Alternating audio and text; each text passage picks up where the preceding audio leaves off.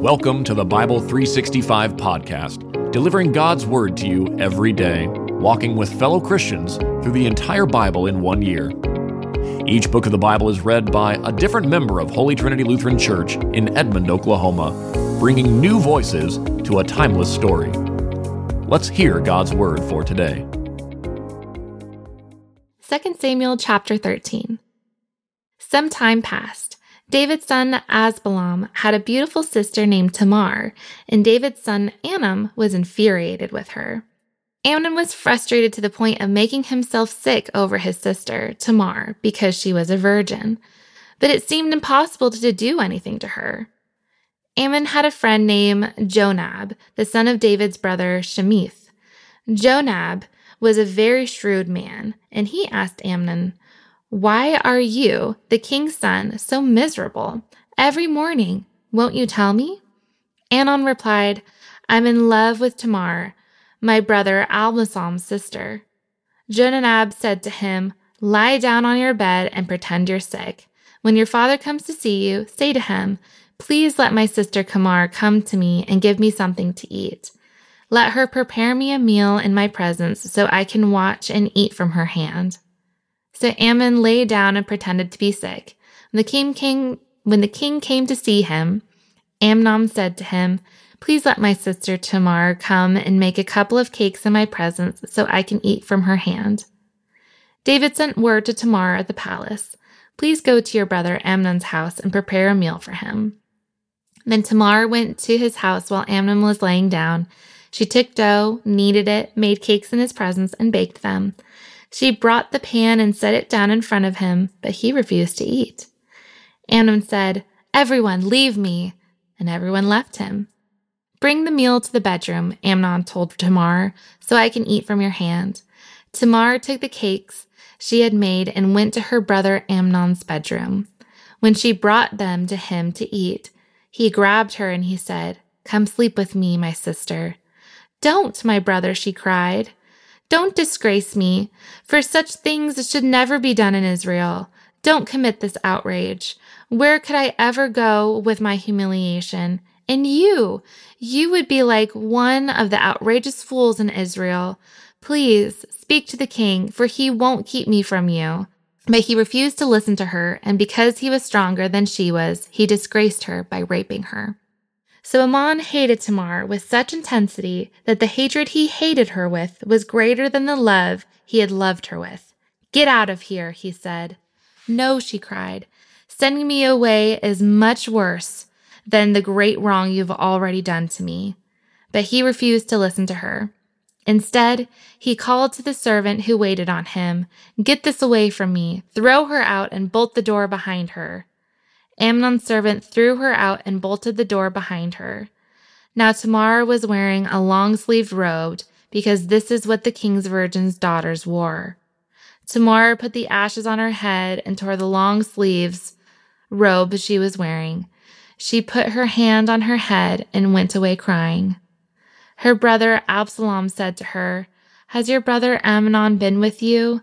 Be quiet, for now, my sister, he is your brother.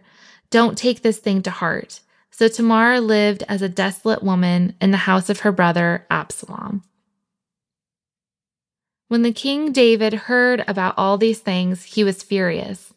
Absalom didn't say anything to Amnon, either good or bad, because he hated Amnon since he disgraced his sister Tamar.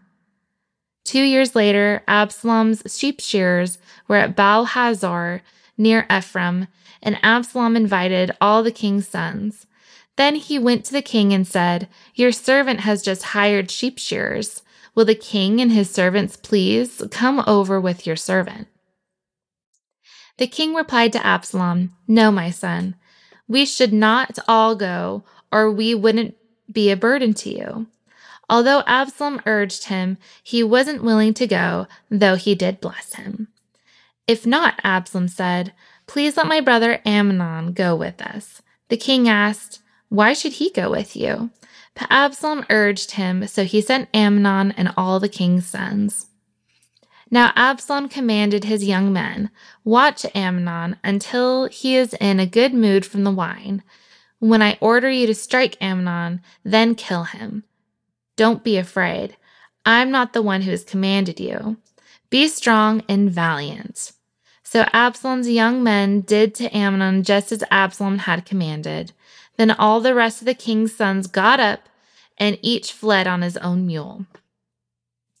While they were on their way, a report reached David. Absalom struck down all the king's sons. Not even one survived. In response, the king stood up, tore his clothes, and lay on the ground, and all his servants stood by with their clothes torn. But Jobab, son of David's brother Shemith, spoke up, My lord, must not think that they have killed all the young men, the king's sons, because only Amnon is dead. In fact, Absalom has planned this ever since the day Amnon disgraced his sister Tamar. So now, my lord, don't take this seriously, the report that says the king's sons are dead. Only Amnon is dead. Meanwhile, Absalom had fled. When the young man who was standing watch looked up, there were many people coming from the road west of him from the side of the mountain. Jonab said to the king, Look, the king's sons have come. It's exactly like your servant said. Just as he finished speaking, the king's son entered and wept loudly. Then the king and all his servants wept very bitterly. But Absalom fled and went to Talmai, son of Alamide, king of Geshur, and David mourned for his son every day. But Absalom had fled to Geshur and had been there three years. King David longed to go to Absalom, for David had finished grieving over Amnon's death. 2 Samuel chapter 14. Joab, son of Zerai, realized that the king's mind was on Absalom, so Joab sent someone to Tekoa to bring a wise woman from there. He told her, Pretend to be in mourning, dressed in mourning clothes, and don't put on any oil. Act like a woman who has been mourning for the dead for a long time. Go to the king and speak these words to him. Then Joab told her exactly what to say. When the woman from Tekoa came to the king, she fell face down to the ground, paid homage, and said, Help me, your majesty. What is the matter? the king asked her. Sadly, I am a widow. My husband died, she said. Your servant had two sons. They were fighting in the field with no one to separate them, and one struck the other and killed him. Now the whole clan has risen up against your servant and said, Hand over the one who killed his brother so we may put him to death for the life of the brother he murdered. We will eliminate the heir. They would extinguish my one remaining ember by not preserving my husband's name or prosperity on earth. The king told the woman, Go home. I will issue you a command on your behalf. Then the woman of Tekoa said to the king, My lord the king, May any blame be on me and my father's family, and may the king of his throne be innocent. Whoever speaks to you, the king said, bring him to me. He will not trouble you again.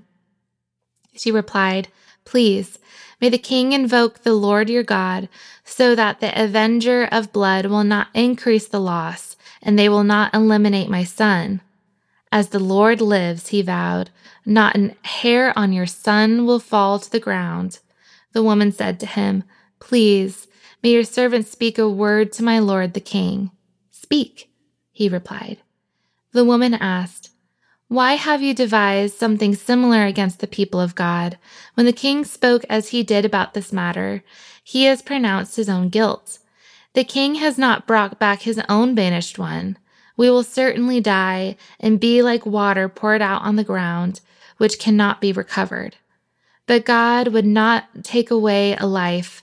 He would devise a plan so that the one banished from him does not remain banished. Now, therefore, I have come to present this matter to my lord the king, because the people have made me afraid. Your servant thought, I must speak to the king. Perhaps the king will grant his servant's request. The king will surely listen to an order to keep his servant from the grasp of this man who would eliminate both me and my son from God's inheritance. Your servant thought, May the word of my lord the king bring relief, for my lord the king is able to discern the good and the bad like an angel of God. May the Lord your God be with you. And the king answered the woman, I'm going to ask you something. Do not conceal it from me. Let the Lord the king speak, the woman replied. The king asked, Did Joab put you up to all this? The woman answered, As you live, my lord the king, no one can turn to the right or the left from all the Lord the king says. Yes, your servant Joab is the one who gave the orders to me. He told your servant exactly what to say. Joab, your servant, has done this to address the issues indirectly. But my Lord has wisdom like the wisdom of an angel of God, knowing everything on earth. Then the king said to Joab, I hereby grant this request. Go bring back the young man Absalom. Joab fell with his face to the ground in homage and blessed the king. Today, Joab said, Your servant knows I have found favor with you, my lord, the king, because the king has granted this request of your servant. So Joab got up, went to Geshur, brought Absalom to Jerusalem. However, the king added, he may not return to his house, but he may not see my face. So Absalom returned to his house, but he did not see the king. No man in Israel was as handsome and as highly praised as Absalom. For the sole of his foot to the top of his head, he did not have a single flaw. When he shaved his head, he shaved it at the end of every year because his hair got so heavy for him that he had to shave it off. He would weigh the hair from his head and it would be five pounds according to the royal standard. Three sons were born to Absalom and the daughter named Tamar, who was a beautiful woman.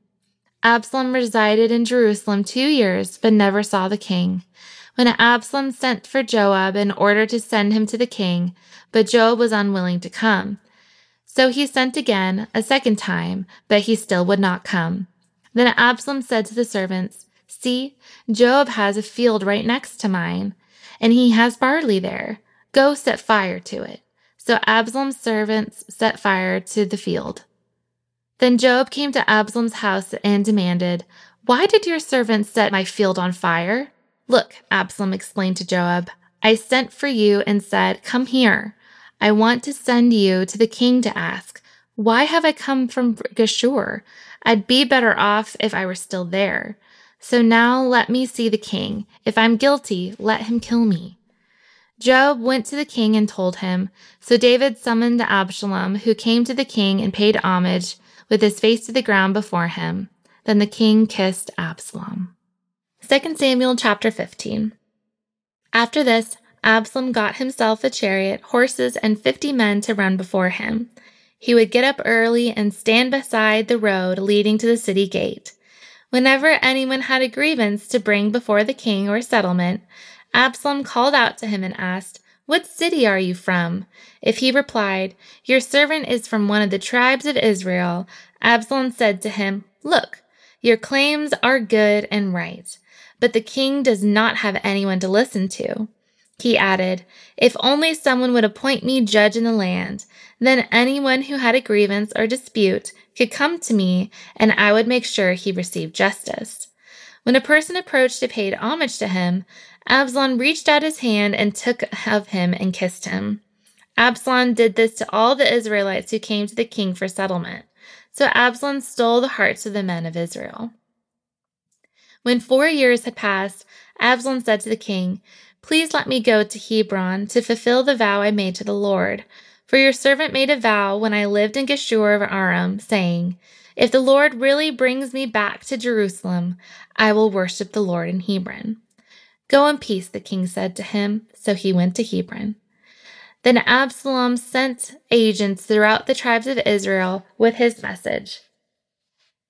When you hear the sound of the ram's horn, you are to say, Absalom has become king of Hebron. 200 men from Jerusalem went with Absalom. They had been invited and were going innocently, for they did not know the whole situation. While he was offering the sacrifices, Absalom sent for David's adviser, Ahithophel the Gilonite, from a city of Giloh. So the conspiracy grew strong, and the people supporting Absalom continued to increase. Then an inferior came to David and reported, The hearts of the men of Israel are with Absalom. David said to the servants with him in Jerusalem, Get up, We have to flee, or we will not escape from Absalom. Leave quickly, or he will overtake us quickly, heap disaster on us, and strike the city with an edge of the sword. The king's servants said to the king, Whatever my lord king decides, we are your servants. Then the king set out, and his entire household followed him. But he left behind ten concubines to take care of the palace. So the king set out, and all the people followed him. When they stopped at the last house, while all his servants marched past him, then all the Cherethites and Pelethites and the people of Gath, six hundred men who came with him from there, marched past the king. The king said to Ittai of Gath, Why are you also going with us? Go back and stay with the new king, since you're both foreigner and an exile of your homeland. Besides, you only arrived yesterday. Should I make you wander around with us today, while wherever I go can? Go back and take your brothers with you. May the Lord show kindness and faithfulness. But in response, Ittai vowed to the king, as the Lord lives and my Lord the King lives, wherever my Lord the King is, whether it means life or death, your servant will be there. March on, David replied to Ittai. So Ittai of Gath marched past with all his men and the dependents who were with him. Everyone in the countryside was weeping loudly while all the people were marching out of the city. As the king was crossing the Kidron valley, all the people were marching past on the road that leads to the wilderness. Zadok was also there, and all the Levites with him were carrying the ark of the covenant of God. They set the ark of God down, and Abiathar offered sacrifices until the people had finished marching past. Then the king instructed Zadok, Return the ark of God to the city. If I find favor with the Lord, he will bring me back and allow me to see both it and its dwelling place. However, if he should say, I do not delight in you, then here I am. He can do with me whatever he pleases. The king also said to the priest Zadok, Look, return to the city in peace, and your two sons with you, your son Ahimaaz and Abiathar, son of Jonathan. Remember, I'll wait at the fords of the wilderness until word comes from you to inform me. So Zadok and Abiathar returned the ark of God to Jerusalem and stayed there. David was climbing on the slope of the Mount of Olives, weeping as he ascended. His head was covered, and he was walking barefoot. All of the people with him covered their heads and went up weeping as they ascended. Then someone reported to David, Ahithophel is among the conspirators with Absalom. Lord, David pleaded, please turn the counsel of Ahithophel into foolishness. When David came to the summit where they had used to worship, Hushai the Archite was there to meet him with his robes torn and dust on his head. David said to him, If you go away with me, you'll be a burden to me. But if you return to the city, tell Absalom, I will be your servant, your majesty. Previously I was your father's servant, but now I will be your servant. And then you can counteract Abathiel's counsel for me. Won't the priests of Zadok and Abiathar be there for you? Report everything you hear from the palace to the priests Zadok and Abiathar. Take note, their two sons are with them, Zadok's son Ahimaaz and Abiathar's son Jonathan. Send them to tell me everything you hear. So Hushai, David's personal adviser, entered Jerusalem just as Absalom was entering the city.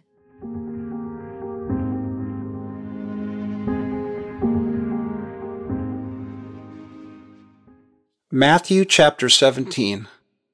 After six days, Jesus took Peter, James, and his brother John and led them up on a high mountain by themselves. He was transfigured in front of them and his face shone like the sun. His clothes became as white as the light.